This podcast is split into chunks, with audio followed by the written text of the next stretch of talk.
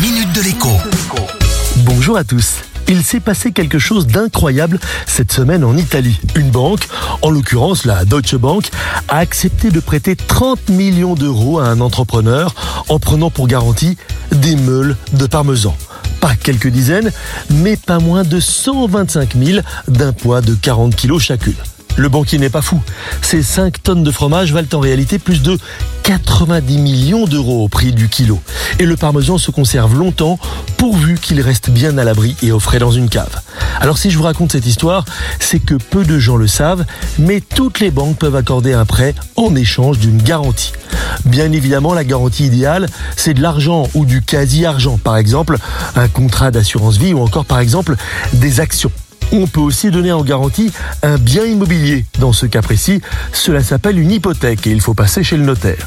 Mais il est aussi possible de donner en garantie un bien meuble, par exemple une voiture de collection ou encore du matériel agricole.